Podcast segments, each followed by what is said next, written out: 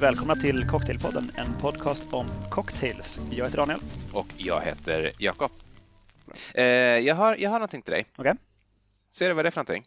Det ser ut att vara ett Trivial Pursuit-kort. Ett Det frågekort. stämmer. Eh, Det är precis för det. Jag- Jag tänker läsa gul fråga för dig nu. Okej.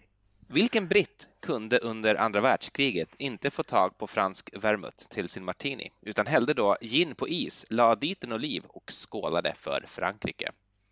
Kan det vara Winston Churchill? Det är Winston Är det? Churchill. Jo, det, det, det är Jag det. Det var- det engelsman under världskriget, men det, det, det, nästan, det nästan måste vara Winston. En, en kuggis kanske med tanke på eh, temat för dagen, men eh, jag, jag, vill, jag vill ändå få med den när jag råkade hit, hitta den när vi spelade ett helt autentiskt, eh, ett helt autentiskt parti Trivial Pursuit här hemma. Där hör ni Cocktailpodden, alltså det är små inblickar i verkligheten. Det, det är vackert, det vill jag säga.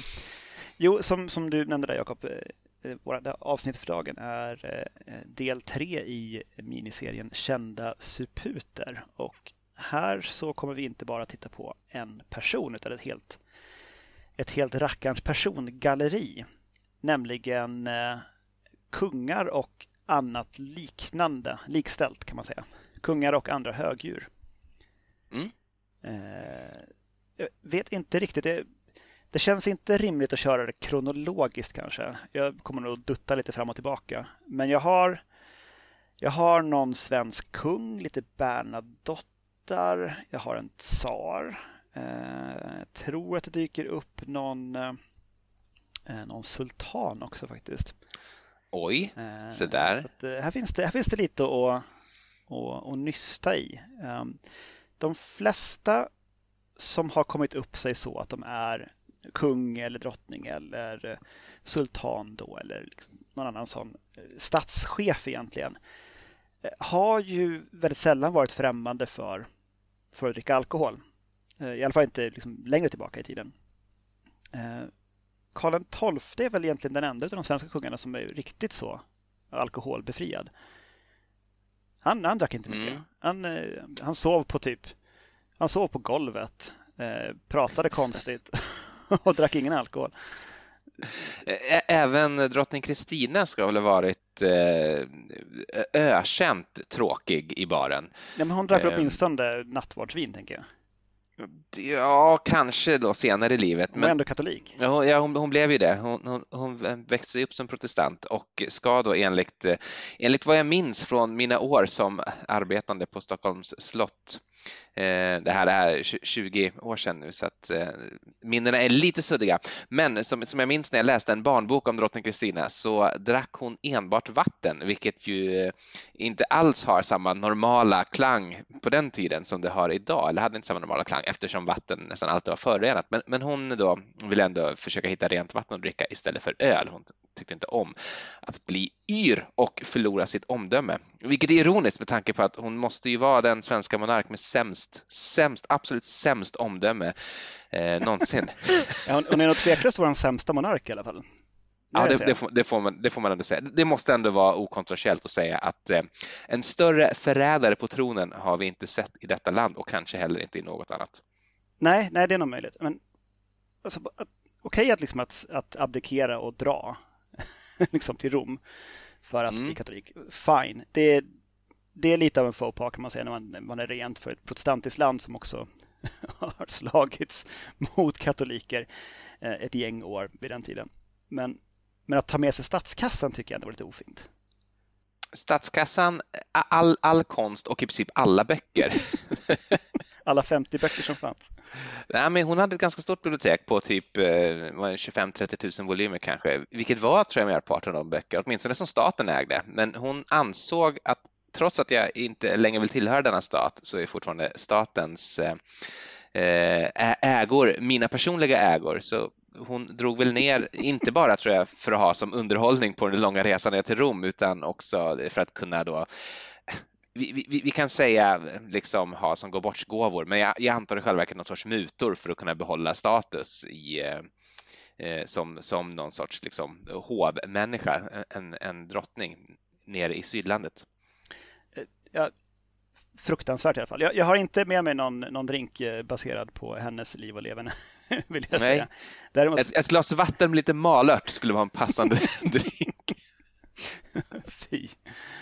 Ja, gud. Um, jag vet faktiskt inte riktigt var vi ska börja. Eh, jag kan tänka mig att vi kan börja med en, en, en kar som är känd för, för kanske två saker idag. Eh, och tre saker kring liksom sin egen levnad. Eh, jag talar förstås om eh, konung Adolf Fredrik. Eh, den, den olycklige karl. Eh, eh, född 1710, död i tragiska omständigheter 1771. Han ersattes ju mer och mer under sin regeringstid av att ständerna gjorde en stämpel med hans namnteckning. Man, man, började med redan under, eh, under Fredrik den förstes tid. Eh, men då var det liksom för att signera konungens brev och andra sådana formalia trams liksom, som inte var så viktigt. Eh, så, men under Adolf Fredrik då så började man, då började man signera allt möjligt. Alltså, för att med, han, helt plötsligt dök hans signatur då i stämpelform upp på dokument som eh, minskade konungens makt och sådär. Han gjorde statskupp och det gick åt helvete och sen så gick det ännu sämre för honom. Eh, det andra han var känd för i sin levnadstid eh, var att han var, i och med att han inte hade så mycket kungamakt, han kunde inte göra någonting, han kunde inte bestämma någonting. Allting var redan stämplat och klart. Han var jätteduktig på att svarva snusdosor. och det var han verkligen känd för. Det var en fantastiskt duktig snickare på tronen. Ja. och sen det sista då, att han eh, enligt legenden dog av att ha ätit semlor. och det är väl en sanning med modifikation. Man vet inte idag om det var just semlan som tog död på honom. Men han var, både, han var glad i både alkohol och eh, mat. Eh, och han, i februari, då, 12 februari, så skulle han sätta sig ner till en festmåltid. Och eh, då fick han in i den här ordningen då böckling med champagne till. Rysk kaviar med en skvätt champagne till. Hummer, champagne. Eh, surkål eh, med en skvätt champagne vid sidan om. Ostron, och det kan man inte äta utan champagne. Eh, och sen en mastig huvudrätt med kokt kött och rovor. Det låter väl gott? Eh, mm. Eh, med champagne. och, sen, och sen på slutet då det här äh, hajseväcken då som äh, på svenska blev hetvägg, det vill säga en, en, en varm äh, vetebulle, en sötad vetebulle med mjölk som då genom tiderna har blivit våran semla idag. Då kryddad med, med kanel, mandelmassa. Idag framförallt med kardemumma.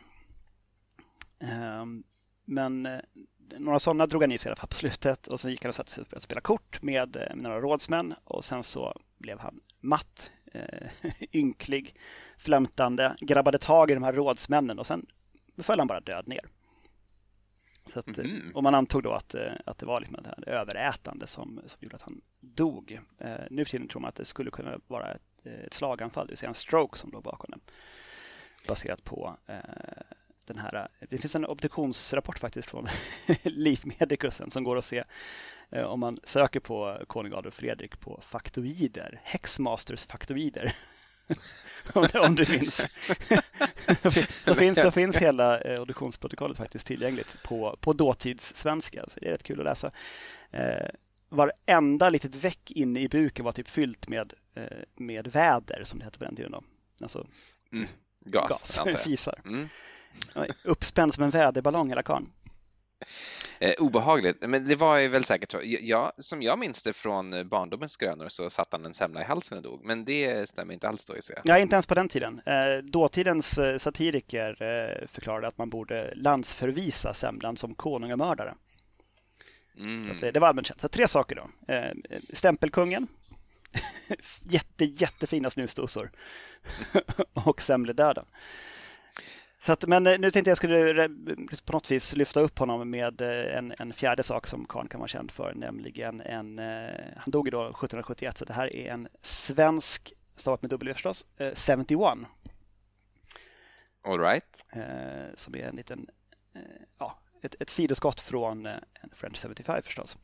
Så här har vi 3 centiliter brandy, 1 centiliter amaretto, en centiliter kardemumma sirap. Då är det 1 till 1 socker, vatten och sen så kryddat med kardemumma och sen en och en halv centiliter citronjuice. Skakat med is och silat i ett kylt glas och sen toppat med, just det, champagne. Fantastiskt uppfriskande.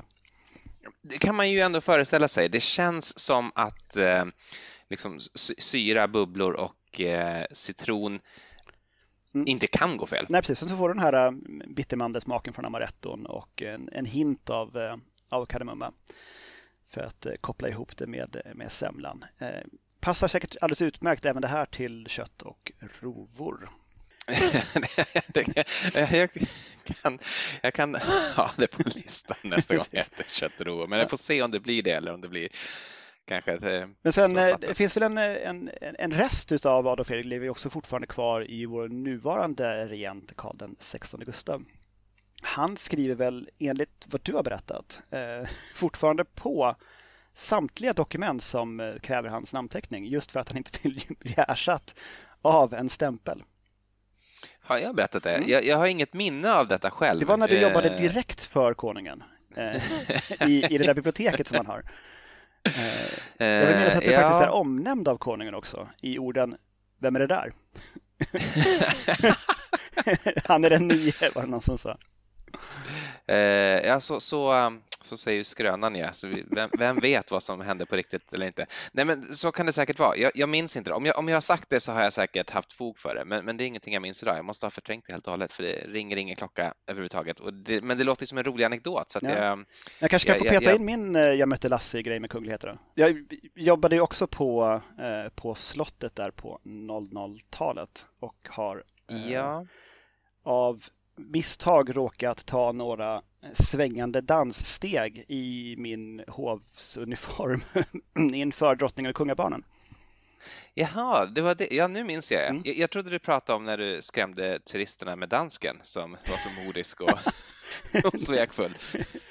Det tycker jag ändå hör till någon slags folkbildningsuppdrag när man jobbar där, är att berätta att danskarna alltid hugger oss i ryggen. Ja, nej, det var inte det, utan det var på någon nationaldagsgrej när det var, skulle vara öppet hus och rundgång på slottet genom alla våningarna och eh, man fick stå där i två timmar innan det skulle öppna och bara stå i en varm en varm 1700-talsvåning. Eh, och jag hade någon låt på hjärnan och började liksom gunga i knäna och röra på kroppen för att inte bli helt stel och förstörd i, min, i mina ja, jag, jag, minns det nu faktiskt. Mm. Nu minns jag. Nu, Vilka härliga tider. Ja, precis. Men mm. mattorna är ju så eländigt mjuka i de där gångarna att eh, hela sällskapet med eh, säkerhetstjänsten hinner ju liksom komma runt ett hörn och komma gott och väl inom synhåll. Så att, eh, jag fick, eh, men jag fick hälsa på dem med en sån där, den här blicken som man ger och nickningen som man ger till eh, någon som man stöter på för tredje gången inne på en, ett köpcentrum. Fast man redan har pratat och hälsat och sen så träffas man för tredje gången. Den hopknipna minen. Jag, jag, jag vet precis vilken du menar. Jag är själv en, eh, lite av en konnässör. så att, eh, ta, oss, ta oss vidare, Jakob. Eh, ja, jag har, jag har ju använt Google mest då i, i research inför det här avsnittet och eh, kommit fram till att det ojämförligt enklaste kungahuset att hitta dryckesvanor kring är det brittiska. Eh, och, och, inte minst liksom de, de medlemmar som ännu är i livet eller alldeles nyligen är bortgångna. Så jag har koncentrerat mig på dem helt enkelt. Jag vet, ska, vi, ska vi börja med, liksom, med, med individual number one. Eh, drottningen själv kanske, Nuvarande. Eh, Queen Elizabeth. Mm. Eh, för, för, där finns det ju ett ihärdigt rykte som är så ihärdigt att det i princip är en sanning, eh, nämligen att hon eh, dricker fyra drinkar varje dag. Eh, mm. Varje evigaste dag? Var, var evigaste dag, enligt ett väldigt speciellt mönster. Då. hennes kock ska i en intervju ha dementerat detta och sagt att eh, är ni galna? Då skulle ni bli full. Det kan, du inte göra. Eh, nej, hon, hon, tar en, eh, hon tar en eh, gin och eh, Dubonett ibland, men eh, that's about it. Eh, vi kommer att återkomma till det alldeles strax. Men, men, men ändå, enligt det här mönstret så ska hon eh, börja varje morgon med en gin och Dubonett, så det är liksom drink nummer ett. Till lunch ett glas vin och efter lunchen en dry martini.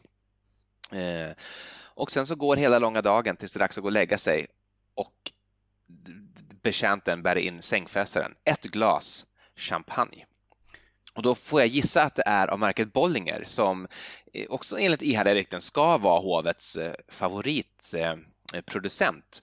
Eh, Winston Churchill hade ju Paul Roger, eller Paul Roger men att Bollinger ska tydligen vara det första champagnehus som har fått märket Royal Seal of Approval som väl är motsvarigheten till hovleverantör och som man kan få om man har varit en sorts liksom, stadig leverantör av någon produkt under fem raka år så kan man ansöka och få det här märket. Och, och, nu finns det ytterligare några som har fått det här, men, men de var allra, allra först. Jag har hur som helst gjort en gin och dubonett. Detta anar du säkert och eftersom det är drottningens morgondrink är det den jag kommer att, att börja eh, det här avsnittet med då, för egen del. Jag, jag, har, jag har lite mer sen också. Eh, och jag gjorde en gin och dubonett eh, för eh, någon vecka sedan för att liksom pröva och se om det har något. Och eh, då använde jag en del gin och två delar dubonett, så ett ounce gin och två eh, ounce med dubonett och eh, har gjort på is och har en liten citronskiva i. Idag så såg jag att Eh, den här kocken, då, samma kock som avslöjade att det är gin och dubonett or nothing för drottningen. Något, något glas champagne vid sängdags, eh, det vill han inte veta jag. Tror han lyger. Vad han nu vet om det. Jag, jag, tror också det. Han är bara Vad skulle de behöva en kock? Ja, exakt. Okay, har du en hovbartender? Precis. Det är exakt vad jag tänker.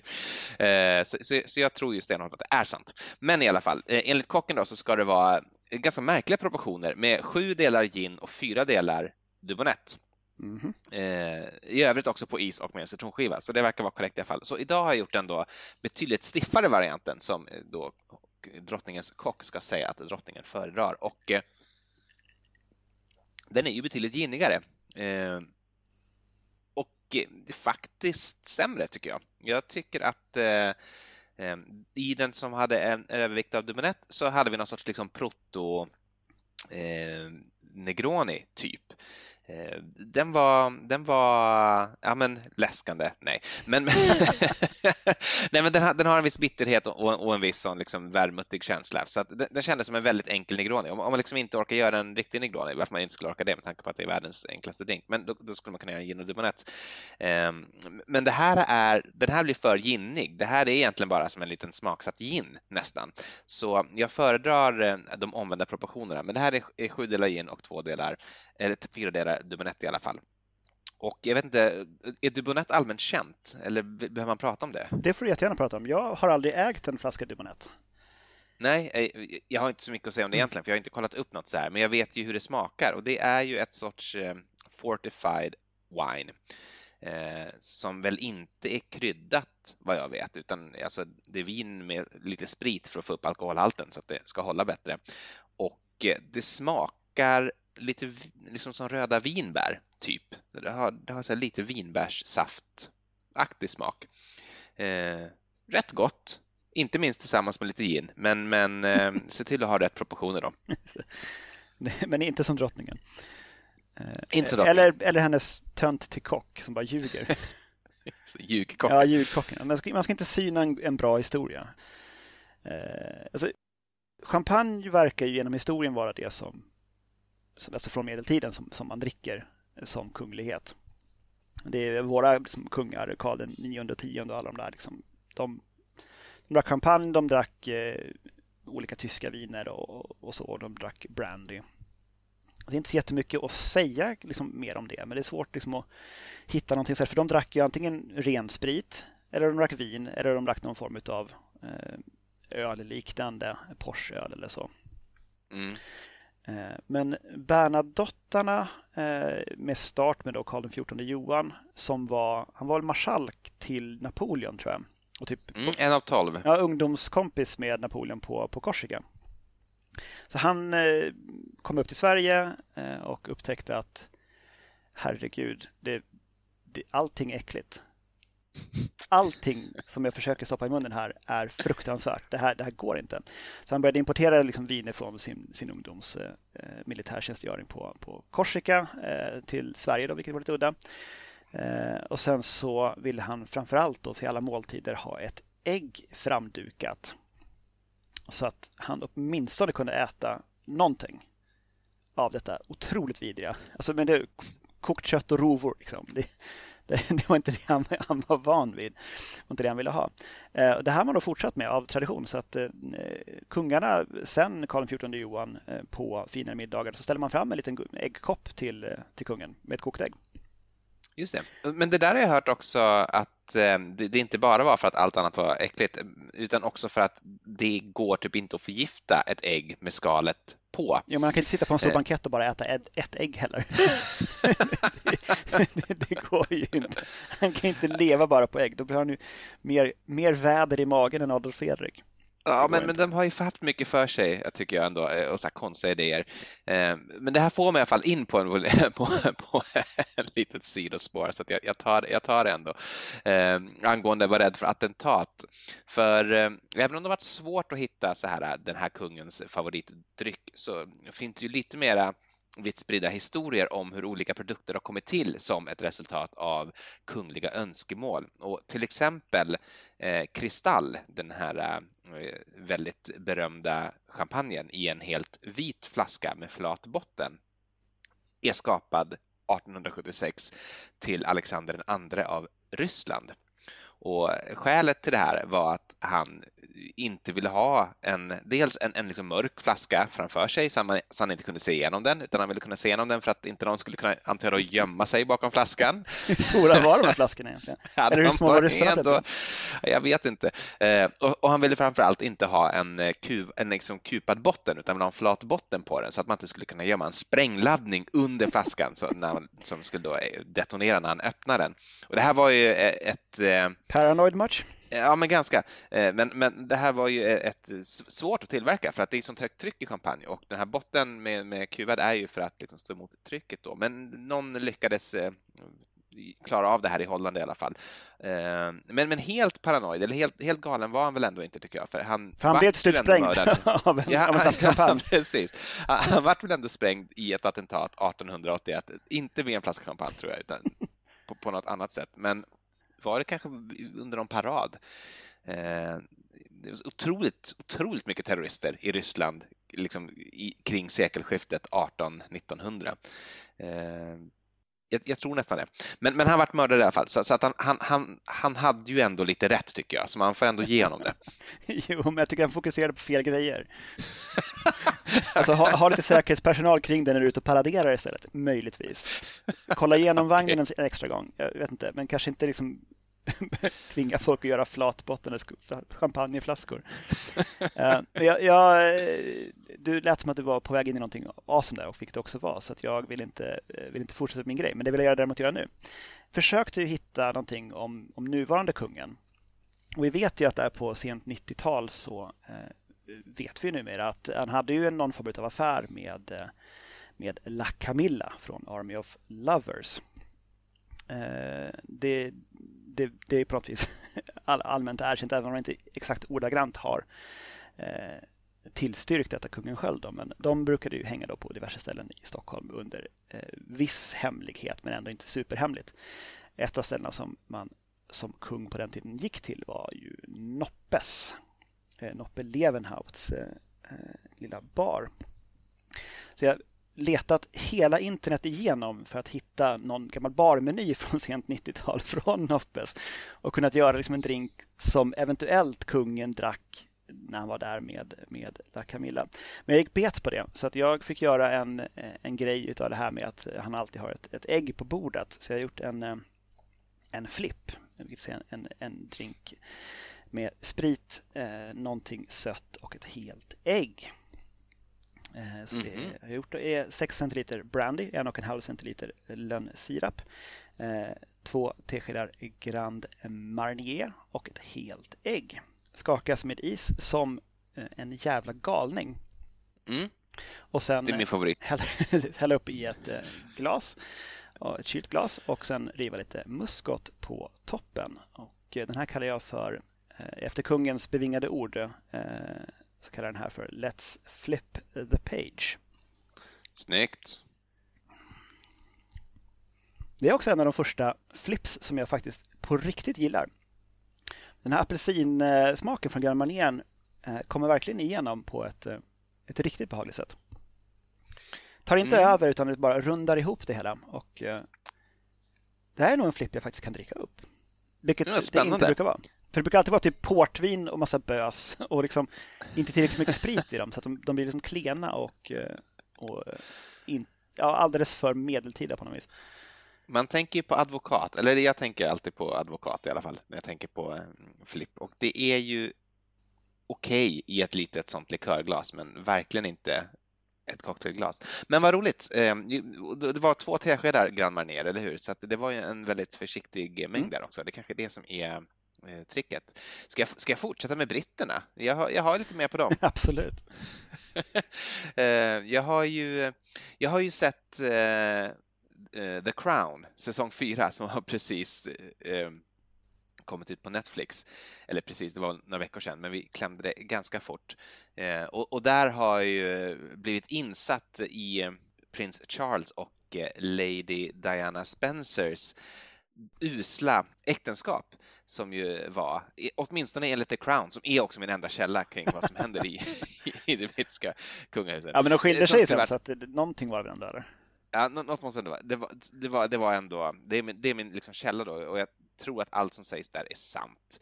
Och jag började kolla upp lite grann vad, vad de gillade att dricka och då är det ju så att eh, prins Charles han verkar ha gillat eh, skotsk whisky framför allt och ko- kommer att komma tillbaka till det gärna senare. Men, men till frukost så ska han då alltid ha föredragit en kopp lapsang-te, det här rökiga teet som du känner väl till. Och Diana en kopp svagt kaffe. Och jag vet inte, jag tycker att det är någonting, jag, jag ska inte liksom börja badmoutha Diana, men det är någonting, alltså den som föredrar svagt kaffe är liksom en har svag karaktär på något sätt. Det, det, är, något, det, är, någonting, kon- det är någonting konstigt liksom att be om make it weak. Eh, men, jag, jag är böjd att hålla med. det, det, känns, det känns weird. Eh, Men, men, men låt gå, låt gå för det. Eh, Men när jag satt där i alla fall så tänkte kan, kan man göra någonting med det här? Men så kände jag, nej, men så alltså, Isla whisky och svagt kaffe, eller förlåt, eh, lapsangte och svagt kaffe, det, det låter verkligen eh, det låter verkligen inte bra. Det, det, det, det gifter sig inte. Eh, men å andra sidan, är det inte precis det deras förhållande har handlat om? Så att med det som någon sorts grund så har jag skapat drinken Unhappy Marriage som innehåller ett och ett halvt ounce med blended whisky, tre fjärdedels ounce med Isla whisky, tre fjärdedels ounce med vad jag då kallar för en high grow blend. Och high grow är då det hus där de bodde. Och eh, i en high grow blend så ska det vara hälften lapsangte, hälften svagt kaffe. Eh, och slutligen ett halvt ounce med honung. Och har man ljunghonung så kan man ju använda det då eh, som någon sorts liten blinkning till Ljunghedarna i Skottland där det brittiska kungahuset så gärna verkar spendera sin fritid. Men jag har den här i alla fall. Den är eh, röd och sedan hälld till ett isfyllt eh, Old Fashion glas och även den har i likhet med dubbelnettois en citronskiva i sig. Och eh, det här är, det är faktiskt inte så dumt. Det här är rätt gott. Allt funkar. Om det inte bara var det för heller, liksom, det här svag, svag hint av kaffe. Eh, och jag tänker, det är ju precis som det brittiska kungahuset. Men allt var ju, allt var ju bra. Och återigen, källa The Crown. Innan, det innan bara Lady Di kom eller? Ja, det, det fanns liksom en sak som inte riktigt passade in och som bara skapade en stor oreda. Eh, och, och det var ju det här svaga kaffet då i, i någon sorts överförd mening. Så jag tycker att den här är kongenial med, sin, eh, med sitt tema. Men den är också rätt god, så den, den får ändå en, en fyra. Men eh, men, men, men liksom ett happy marriage skulle nog ändå byta ut kaffet mot, mot eh, någonting som bättre passar in i helhetsbilden. Mm. Jag hade någon idé om att jag skulle göra just angående eh, prins Charles. Eh, ever the crown prince, never the king. Att jag skulle göra någon slags Mm. sour. För att han, alltså på typ på hans favoritwhisky som jag tror är Lafroig. Eh, så man skulle kunna göra någon sån. Men sen vet jag också att rökiga whisky sällan blir så intressanta i sours. Mm. De, häng, de, det är nästan riktigt rökiga whisky. Man kan ha det som float på någonting och man kan ha det som ingredienser i andra drinkar. Men eh, just i en sour sjunger de inte riktigt för mig. Ja, men jag håller med. Eh, undantag då penicillin, men där är det ju mera som en liksom krydda. Det, det är inte bara eh, det är ju inte bara röka whisky i den. Nej, precis. Eh, jag tänkte också inför avsnittet som tänkte att man borde hitta någonting på de klassiska romerska kejsare, liksom Nero och Caligula alla de här. Men de, de har ju haft legendariska fylleliv. Men det man drack i Rom var ju, man drack vin och ibland urvattnat vin. Möjligtvis något kryddat vin. Så att, ja, det är väl typ vermouth eller någonting eller bara viner. Men en kort lista på dem i alla fall. Eh, Nero, han var full och ond. Eh, Caligula, han var ond och full. Tiberius, han var bara full. Det är liksom en av de här tre, tre stora i, i ond och full grejer. Men Tiberius var inte så jäkla ond, han var mest bara full. Um, däremot Alexander den store som ju ändå liksom är åt, i, i närheten i alla fall, uh, liksom att det är Medelhavet och, och antiken. Uh, han, han dog ganska spektakulärt uh, efter att ha dragit i sig en rejäl bit av en amfora med vin i en dryckestävling med sin polare Menidas. Och typ sprängde magen eller någonting och dog av det. Oj, det är, det är, det är fan next level. Verkligen. Så att, eh, det, det, var ju dumt. Han blev inte så gammal. Men, och det jag ska komma till eh, är att jag hittade en kar som eh, för eftervärlden är känd som Selim den berusade. Selim the Drunk, sultanen Selim den andre av Ottomanska riket som liksom eh, centrerat kring nuvarande Turkiet men också upp över Balkan. Han, eh, alltså det är 1500-tal någonstans där. Så, mitten på 1500-talet så blev han eh, sultan efter att Suleiman den första gick bort. Och han, han, han söp helt enkelt bort delar utav Ottomanska riket. På riktigt. Hans, hans doktrin var, i sina egna ord, att för att liksom, det här är målet för statsskicket. Håll Selim full det, det, var liksom det som var riktlinjen, hållpunkten. Håll Selim full. Vad, vad, ska vi göra egentligen med det här? Vi, vi, har, vi har ett rike, men vad fan ska man ha det till? Ja, men jag har en grej. Exakt. Så det menar, att vara sultan var tråkigt. Eh, att vara sultan på en orgie och riktigt full, det var däremot kul. Så att han försummade mycket av det här med att styra landet och sånt och lät andra pyssla med det. Men eh, han satte ner foten vid ett tillfälle. Nämligen så att han var väldigt förtjust i viner från Cypern. Och det var något problem med leveranserna därifrån så att han bestämde sig för att erövra Cypern. Eh, vilket slutade i en enorm eh, katastrof och i stort sett hela den ottomanska flottan sänktes i ett stort slag med eh, kristna styrkor som hette den heliga ligan. De sänkte rubbet. det ottomanska riket ingen flotta kvar i Medelhavet det är allmänt dumt om man ska vara ett medelhavsrike att inte ha en flotta. Det kommer ju lite med jobbet på något sätt. Precis.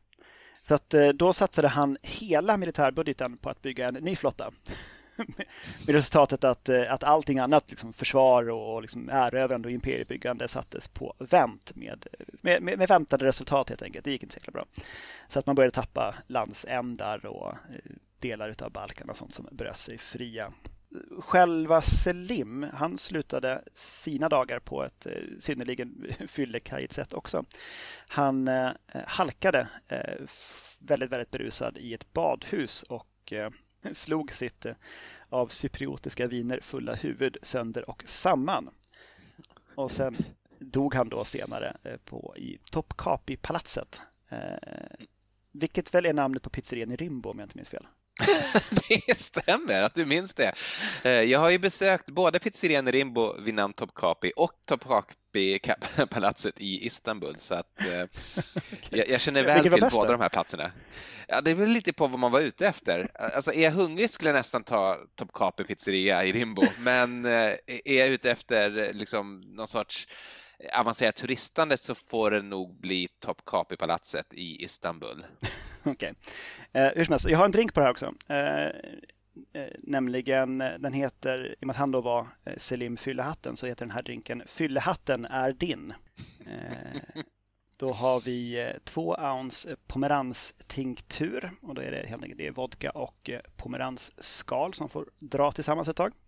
Ett ounce Italicus Rosolio di Bergamotto och ett fjärdedels ounce torr vermouth. Det här är rört med is, silas till ett kylt hopglas och garneras med apelsinzest. Gärna hoprullat, liksom fransigt apelsinzest så att det blir lite grann som en men sådana huvudbonad som är virad runt huvudet. Jag vet inte om man kallar det för turban i riktigt om man är, eh, om man är sultan, men det är en sultan eh, huvudgrej. Du vet. Ni, ni, ni vet från Kalle Anka vad vi menar. Exakt. Mm. Om man inte gillar eh, bittra drinkar, då ska man eh, gå vidare i sitt liv och inte göra den här. Eh, pomeransen, har, pomeransen har bittrat ner eh, vodkan rejält. Det är en väldigt sån en kvarhängande eh, bak på tungan bitterhet. Men å andra sidan så är ju Rosolion ganska söt. Mm. Så att, och frisk. Ja, verkligen. Och eh, apelsinoljorna på också. Så är det, jag gillar ju bitterhet i drinkar och jag tycker att den här man vill nog inte dricka så mycket av den som det här är. Men ett lite mindre glas, kanske mer än halva eller någonting. Absolut vad gott. Men kan man tänka sig att bara låta pomeransen dra lite kortare alternativt eh, låta den dra i en li liten mängd och spä den sen med oh, Det kan man säkert göra. Och har man tur någon gång att få tag i färska pomeransfrukter så kan man ju riva skalet utan att det här vita eh, delen av skalet kommer med. Och då får man inte den bitterheten överhuvudtaget. Man får bara apelsin, eller ja, eh, ja, pomeransoljorna då. Jag har aldrig sett färsk pomerans förvisso, men det kanske man kan eh, få tag på om man har tur. Ja, men jag hittade på en butik i Göteborg för några år sedan. Alltså en sån fruktbutik. Mm. Eh, det ser ut som en apelsin typ. Mm, jo, jo ja, men jag, jag, jag har sett den på bild, bara inte på riktigt. okay. Tillbaka till, till England då misstänker jag. Ja, absolut. Eh, det var allt för Selim Fyllehatten. Vi, vi, vi tar det tråkigaste först, tycker jag. Eller, eller, eller nu i alla fall. Eh, det, prins Charles eh, heter ju en prominent figur där, väldigt gammal, nyligen då pensionerad, vilket är ovanligt som jag förstått det. Att man, att man lever liksom länge nog att faktiskt kunna säga att Nej, men nu orkar inte jag med den här skiten längre, så att jag, kommer inte, jag kommer inte göra något mer eh, arbete typ 97-98 år eller något sånt där va? Så, så fick han, blev han entledigad och eh, kan sitta hemma. Och vad ska han då göra när han sitter hemma? Men kanske ägna sig åt sin favoritdryck. Men vänta nu, kan är... prins Charles vara 90 år gammal? Ja, han är över 90. Men hur gammal är drottningen? Är? Eller inte prins Charles, vad heter han? Prins Philip menar jag förstås. jag tänkte, herregud, om hon fick barn ganska tidigt i livet så måste, ändå, måste hon vara liksom uppe i nästan 120-årsåldern vid det här laget om hon skulle vara 97. Ja, nej då. Nej, nej, Philip. Eh, Prins Philip. Det, Han har gett upp. He, hela min källa är ju eh, är ju den här tv-serien på Netflix så att jag, jag har liksom inte ryggmärgen, blandar ihop karaktärernas namn. Men eh, prins Philip, eh, Duke of Edinburgh, han gillar öl. Okej. Okay. Väldigt samstämmiga källor då. Eh, och eh, enligt vissa källor vilken öl som helst, enligt andra källor bara Boddingtons. Eh, ett Manchesterbryggeri som enligt vad jag läste skulle vara nedlagt, men det tror jag inte att det är, utan jag tror att de fortfarande finns. Jag var på bolaget idag och kollade efter Boddingtons men hittade ingenting. Men jag hittade eh, en nog så god ersättare, nämligen Fullers London Pride, vilket ju också är en sån helt vanlig brittisk ale, precis som Boddingtons ale. Du vet hur de här Boddingtons ser ut va förresten? Det är gula burkar med typ en bikupa på eller någonting sånt. Det ringer en klocka ja. Mm. Eh, jag har ett glas här och eh, jag tar en sipp. Tja, alltså har man, har, har man sett allt? Har man upplevt allt? Eh, är man 97 år gammal och inte liksom så himla sugen på, på nya nya äventyr.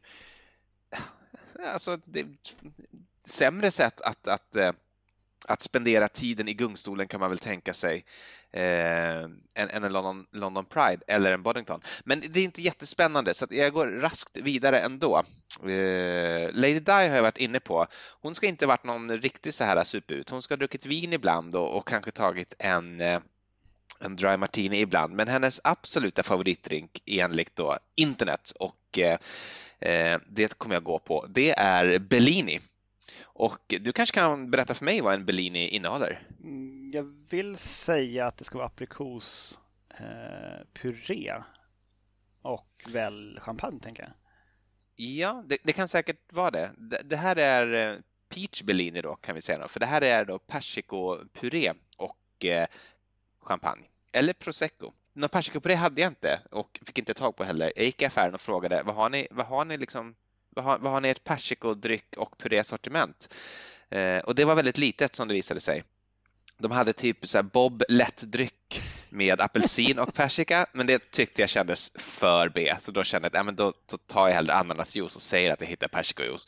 Eh, men så kunde han också leta fram på någon så väldigt eh, avlägsen hylla en liten glasflaska med White Peach Juice som var sådär grumligt, typ som puré. Så att puré ska det väl vara då, men det här är någon sorts liksom väldigt, väldigt grynig persikojuice blandat med champagne och eh, eftersom det är eftersom det är det brittiska kungahuset som jag pratar om så är det naturligtvis Bollinger.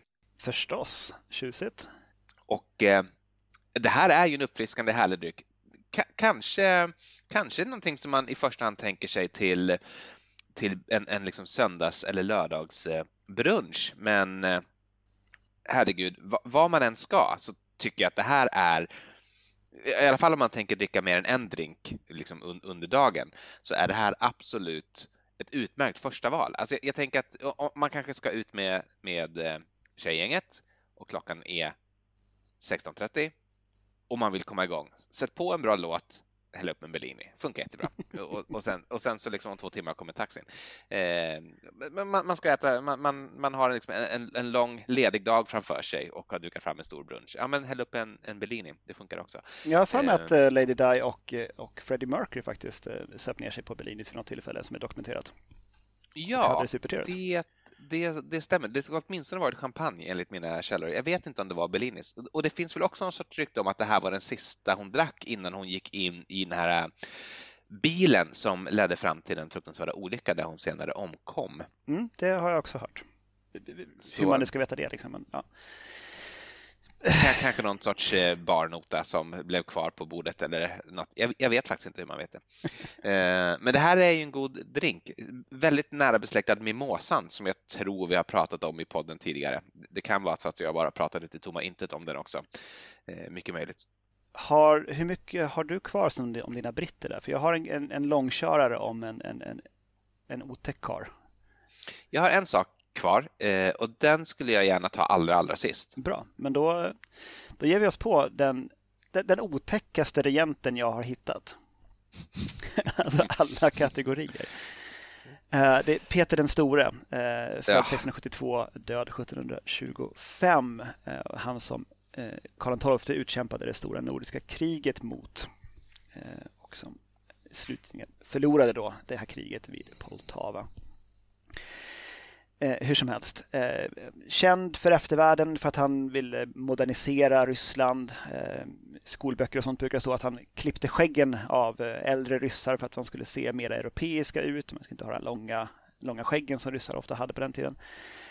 Och han ville öppna ett fönster mot, eh, mot Europa och det är det som blev Sankt Petersburg eh, på erövrad svensk mark. Det låg i något svenskt fort där eller någonting i den här träskmarken. Och det, det är väl ungefär det, men men otäckheterna kring karn har man ju helt, har man ju helt glömt. Alltså, för det första så var han, han var abnormalt lång för tiden. Alltså det här är en tid när man, medellängden var någonstans runt 160 centimeter och han var gott och väl över två meter. Oj! Så att den var ju en, en reslig kar med, med, med, god marginal. Och eh, han hade svåra tics, alltså ansiktsryckningar som kom väldigt plötsligt. det som kunde, vid en middag så kunde det som helt plötsligt eh, riva till ansiktet till någon otäck grimas mot sin, sin bordsdam. Och sen någon sekund senare så var allting lugnt igen och så kunde han liksom fortsätta så. så att, men, ticsen var liksom inte, inte ofta, alltså inte, inte konstanta tics. Han satt inte alltid liksom och hade ryckningar i musklerna. Utan, men när den väl kom, då var det verkligen som riktigt otäckt. Han tog i. Ja, verkligen. Nej, nej. Folk har ju, som har suttit till bords med dem har ju svimmat. Liksom, att han helt plötsligt stirrar otäckt stint liksom, med någon slags mördarblick. Så det är otäckt. Liksom, så. Alltså att dels att han då är, är regent över, över ett, eh, ett land. Han har oinskränkt makt över alla medborgare och han är väldigt, väldigt lång, stor och tittar på dig som att han liksom är en galenpanna. Vilket han i och för sig på många sätt också var. Eh, men hur som helst, i, i, sin ungdom då i Moskva så bildade han med några vänner, eh, både utländska och ryska vänner, det de kallade för det glada sällskapet. som anordnade svåra suparfester. Eh, där de drack hela natten och gott och väl in på, på nästa dag. Eh, de hånade kyrkan genom att eh, installera små festpåvar som de sedan bar omkring på stadens gator fulla som alikor med hemmasnickrade på, här påve och eh, ortodoxa kyrkhattar och sånt. Eh, vilket på den tiden, jag säger att du, du baxnar inte av chock här, men på den tiden, du får förstå, du sätter dig in i, liksom, i 1700-talstänket, det, det, var, det, var, det var illa gjort helt enkelt. Det, det sågs ner på, men å andra sidan så var ju, eh, skulle han ju bli regent. Så, eh, men de gick hem till folk också, alltså adelsmän och sånt och bara knackade på dörren. Hej, det är vi som är det glada sällskapet. Vi tänkte ta all din sprit, ha sex med dina tjänare och slå sönder lite grejer. Är det okej okay, eller? Vi, vi är här till imorgon. Okej, ja. okay, men det här det, det är ju tsar Peter. Vad fan ska vi göra? Han får väl komma in då liksom. en fruktansvärd upplevelse för alla som, alla som råkade ut för det. Ehm, men eh, det var kanske otäckaste med, med, med, Peter då är att han, eh, han, hade lite tvångstankar och sånt och eh, kunde liksom bli väldigt misstänksam och eh, våldsam mot folk. Han kunde slå både sina vänner och sina ovänner Han deltog gärna själv i avrättningar och har liksom slagit ihjäl flera människor bara för att de liksom har sagt någonting dumt eller gått i vägen för honom eller någonting. Men framförallt så såg han sig själv lite grann som en tandläkare han såg sig som en tandläkare? Ja, han, han ansåg sig vara en, en, en, en, en duktig eh, tandläkare. Så att på, på skoj... Snusdosesmidare och tandläkare. Vilken spännvidd i detta avsnitt. Så att han, eh, han brukade på, på fester men också till, till vardags och med besökande människor. Folk hade ju ofta ont i tänderna på den här tiden. Så att om någon liksom passerade honom och, och han fick nys om att man hade lite tandvärk så eh, röck han ur tänder på folk. Som man sen sparade i quote unquote säckar. Så att han äh, släpar omkring på, på rasslande säckar med folks utdragna tänder. Och han var ju tydligen ganska det... dålig på det också. Ibland kunde det ta liksom några tänder innan han hittade rätt tand i munnen. Liksom, så att, och det här har ju hållit på då hela sin, hela sin livstid egentligen. Och, och rycka ur tänder på folk. Alltså det är tusentals, tiotusentals tänder han har ryckt ut på folk. Men varför är han inte en skräckfigur? Jag tänker som, alltså Dracula baseras väl på någon, någon grym eh, liksom lokal härskare och, och vad heter de, Madame Bathory eh, som ska ha badat i jungfrublod för att um, själv behålla sin ungdom och lite sådär. Jag, det här jag, jag tror verkligen... att det är för otäckt. Jag tror att, att, att, att, hans trademark skulle vara en skramlande påse med tänder. Mm. det, det så... Nej, jag vet inte. Jag tror, jag tror att man helt enkelt förvanskade det där otäcka minnet av Peter den store och gjorde det till tandfen. jag tror det är där, det, där det landade sen så småningom. Det, det kanske är det. Jag, jag tänker annars typ, men så här, det är inte jul i Moldavien om, om man liksom inte har någon som kommer med en säck med tänder. Molvanien. Um, i alla fall, eh, jag är på väg mot en drink här så du, vi, vi, kommer dit. Eh, han åkte i alla fall på sent 1600-tal till eh, på en, sån här, en studieresa som man gjorde då om man var liksom, ung och happening. Men han åkte under under pseudonym eh, kallade sig för Peter Mikhailov. Eh, men han var ju också en halv meter längre än alla andra. Hade svåra tics åt sitt eget utseende samt oändligt mycket pengar. Så det, det, var ganska få som inte fattade att den här Peter Mikhailov faktiskt var tsar Peter. Ehm, han eh, söp sig genom, eh, genom England och eh, på det stället som de bodde på, han och hans, hans entourage som hette The King's Arms, där slog de sönder hela, hela, liksom, hela egendomen. De slog sönder möbler, dörrar, de liksom sköt eh, sådana här pistoler då, eller vad det hette på den tiden, sådana muskedunder eller någonting, på porträtten som hängde på väggarna. De bröt upp parketten, de sprätte upp liksom alla fjäderbolstrar i sängar och möbler och slog sönder mer än 300 fönsterrutor. Så huset var i praktiken en ruin när de hade festat klart, liksom, när de bodde där på The King's Arms. Och eh, biskopen i, i London skrev eh, att eh, det, här, det här är en man med våldsamt temperament som brusar upp för minsta lilla småsak och då blir han slav under sina passioner. Denna häftiga karaktär laddar upp ytterligare med brännvin och andra spritdrycker vilka han hyser en svaghet för. Eh, han är offer för en viss nervositet och det är de med de här ryckningarna och sånt. Och, eh, han, orsaken till att han går med huvudet framåtlutad och har krampaktiga ryckningar i hans ansikte. Hans lynne utgör en blandning av vrede och grymhet. Vilken dålig kombination. Verkligen så. Men på sina resor där i England så hittade han en favoritdryck som var eh, hipp för tiden, nämligen Brandy and Pepper. Eh, chilifrukterna eh, hade ju kommit eh, till Europa i liten skala och liksom odlades i en del eh, köksträdgårdar vid hov och sånt. Eh, bara liksom något hundratal år tidigare den första kommit. Dem. Eh, Det var väl Columbus andra resa tror jag, första chilipepparkornen. Och sen började man odla dem. Hur som helst, eh, det är en varm drink, den fesiumen här hos mig. Eh, som du har ett och ett halvt ounce brandy, ett fjärdedels ounce citronjuice, ett halvt ounce flytande honung. Eh, sen en chilifrukt skuren i skivor, ungefär halva frukten om den är medelstark. Och två ounce hett vatten. Då låter man chilin sjuda i vattnet i några minuter och sen slår man ihop alltihopa och värmer upp det till önskad temperatur. Alltså, känns förvånansvärt modern skulle jag vilja säga. Mm. Men det, det var just det att det var den här chilipepparn då som var så, så fantastiskt nytt och exklusivt. Eh, men eh, ja, det är en god drink. Alltså det är lite i rygg på förra avsnittet med varma drinkar och så. Det, det smakar eh, tydligt utav av, av honung. Och sen så är det chilihettan i bak och en, en, en ryggrad av, av brandy. Absolut gott, jag förstår honom. Det gör jag.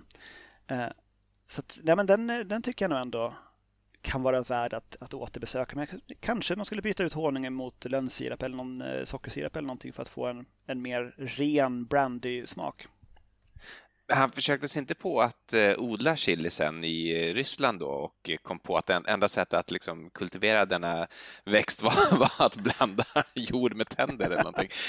Varav han hade kan, säckvis. Det kan ha varit det. Uh, men annars så är ju, när man tänker på ryssar och alkohol så tänker man förstås på vodka, tänker jag. Det är ju det vanligaste. Och eh, man destillerade vodka så tidigt som 1503 i, i, i The Kremlin, alltså vad heter det? I, i Kremlin. Kreml. Kreml heter det på svenska. Eh, då hade man ett litet eh, destilleri där som då vodkan var uteslutande för, för kungligheterna. Tidigare så hade man importerat från Europa Aquavita då, och druckit det. Men eh, så kom man igång med det där och det var liksom en stor hit. Man började även sälja det utanför eh, Kreml. Eh, man kryddade ofta med, med dill eller andra örter eller som i eh, tsar Peters favorit senare i livet då med svartpeppar. Så att han kanske inte lyckades odla chili då. Han fick nöja sig med, med, med svartpeppar i, i, sin drink. och då har jag gjort en en liten sån. För det, det står också väldigt tydligt att det han började varje dag med var ett glas vodka och en eh, picklad gurka, alltså mjölksyrad gurka. Mm, så mm. det här är a great breakfast kallar jag den. Då är det svartpeppar kryddad vodka med en gurka till då, som chaser. Mm. Det är en vinnande kombination. Eh, så att, eh, angående då liksom med, med vodka också eh, så har han i samband med ett, ett idogt vodkadrinkande också supit ihjäl en kar. Och inte vilket som helst utan han var, vad heter man då, är man hertig i Kurland, alltså regent i, i landet Kurland som fanns på den tiden som väl ligger någonstans kring Östersjön, typ Estland, detta någonstans där det som heter Kurland kanske. Herte, förste, förste greve, förste, vem vet? Någonting. Han var statschef i Kurland. Eh, som hade gift sig med eh, eh, tsar Peters brorsdotter Anna. Och så hade man haft ett, i två månader hade man haft eh, fest och galamiddagar i Moskva. Och eh, den här eh, karln då, Fredrik William, som var en, en, en, en spenslig 18-åring, kände sig liksom stärkt av de här två månaderna av festande med ryssar och tänkte att han nu skulle kunna liksom visa sig på styva linan. Så att han kvällen innan de skulle åka tillbaka till Kurland, han och Anna då för att påbörja sitt, sitt liv tillsammans, så utmanade han eh, tsar Peter på en dryckestävling på tu hand. Det var dumt. Det känns som dumt också, någon som ju är typ dubbelt så stor som alla andra. Exakt, en veritabel jätte. Nej, så de, de satt och, och drack då vodka hela natten igenom och Sir Peter hade också en, en vad kallade för The Eagle Cup eller örnbägaren som var som en, ett, ett vodkakrus då på, i silver som hade, eh, rymde en och en halv liter vodka som eh, man då försökte svepa så att, de, de bar ut den här Fredrik William då till, till vagnen sen på morgonen. Han kunde inte gå själv. Eh, och sen så började de resan mot, mot Kurland då, där han låg i svåra bakisplågor. Och eh, sen så eh, avled han faktiskt av eh, alkoholförgiftning någonstans. när man kommit typ fyra mil från Moskva på en skogsväg. Så bara, ja, då var han död. Det liksom kostar på två månader av, av firande och eh, fina kläder och mat och alltihopa. Och sen så super tsar Peter ihjäl brudgummen sista kvällen de är där. Jag tycker ändå det är det och tänderna tycker jag ändå liksom får får, får förklara lite grann vem, vem den här människan var. Jag, jag, jag tycker framförallt tänderna. Okej okay att dra ut folks tänder, men att sen spara dem i, i säckar, alltså det är något. Det är inte, inte det ens påsar, det, alltså. utan det är säckar. jag tänker på sådana här säckar som typ i, Robin Hood på, på julafton, liksom, de här som de börjar guld med. Så inte, inte här typ, inte kratta lövstora säckar, men så, sådär, en 5-6 liter per säck ungefär, tänker jag. Eh, när, när, du pratar om vodka och Ryssland så eh, kommer jag att tänka på eh, någonting jag läste om, om just ryska regenters eh, maktutövande med hjälp av vodka. Eh, Mikhail Sugar, jag vet inte om det namnet eh, alls ringer bekant för dig, men han skrev för ett par år sedan en bok som väldigt, väldigt uppmärksammad som heter Männen i Kreml som handlar om liksom kretsen kring Putin och andra eh, makthavare i Ryssland och och eh, efter det har han skrivit en betydligt eh, mer intressanta men inte riktigt lika uppmärksammade eh, Imperiet måste dö som är en, en ganska liksom, intressant och kaotisk redogörelse kring tiden innan och efter ryska revolutionen när bolsjevikerna tar makten. Och det är ju Lenin som eh, leder bolsjevikerna och eh, ganska kort efter att maktövertagandet är fullbordat så avlider han ju och eh, kamrat Stalin tar över. Eh, och Stalin ska tydligen ha plockat upp en känd och eh, välbeprövad rysk metod för att hålla liksom sina närmaste eh, i, i schack. Eh, genom vodka och, och, det är att ja, men i princip varje kväll eller åtminstone väldigt, väldigt ofta bjuda in hela ledargarnityret. Typ. Han, han bestämmer naturligtvis, han, han, är högst upp, men sen har han en, en 12-15 man kring sig som är liksom next in line på något, på något vis då. Eh, men de tvingade han att supa. Alltså herregud vad han tvingade dem att supa. De fick dricka vodka och vodka och vodka och liksom sena kvällar och de måste absolut in för nu var det ett viktigt ärende som måste diskuteras. Men vi tar väl en vodka och eh, det var ju ingen som kunde säga nej naturligtvis till Stalin. Själv drack han inte så mycket. Eh, det var inte så att han spottade i glaset på något vis. Han, han var ingen nykterist, men han, liksom, han, han, drack sig inte, han drack sig inte riktigt full. Men han tvingade alla sina närmsta att vara antingen fulla jämt eller bakis. Eh, och, och, och, tanken här är att liksom, ja, men är, är man full, då kan man inte konspirera. Och är man bakis då orkar man ju inte konspirera. orkar på sin höjd krypa iväg till Topkapi och köpa en kebab. ja men verkligen. Eh, och jag vet inte hur effektivt liksom, det här gjorde den ryska statsapparaten, men det gjorde ju åtminstone hans maktutövande eh, väldigt effektivt. Så Ehm, det, det, ligger nog någonting i det. Jag, jag, jag, tycker det ringer liksom ett eko av ändå eh, eh, Peter den store i det här, gör inte det? Absolut. Det, han eh, gjorde ju så att han ofta liksom ställde fram stora ämbar med, med vodka och låste grindarna. och folk har ju liksom gråtit och, och bett om, om nåd att få ta sig därifrån. Eh, och sen liksom folk, folk däckar och sen så väcker man upp dem med en hink med vatten och sen så ger man dem mer sprit att dricka. Ah, ah. Det är fruktansvärt. Ja, vi, vi, rekommenderar det inte. Nej, det gör vi inte. Drick med måtta och mm. njut av det du dricker. Verkligen. Och, och, om någon liksom ställer fram ett M-bar med, med sprit, nej men gå därifrån. Ja, men se så här, är det, är det någon slags punch i den? Då, kan, ja. då får det gärna vara ett M-bar. Eh, absolut. Eh, har du någonting mer? Nej, nej, det har jag inte. Jag... Då, då skulle jag vilja ta oss i mål genom att eh, så här på kvällskvisten göra som drottning Elisabeth II och sänka ett glas Bollinger champagne som jag har hällt upp här i eh, ett vackert kopglas. Så med det... Då kan jag ta och eh, frisera min, eh, min svala vodka med saltgurka. ja, det tycker jag. Och med det så vill jag tacka alla som har lyssnat och dig Daniel och skål och godnatt. Skål och godnatt.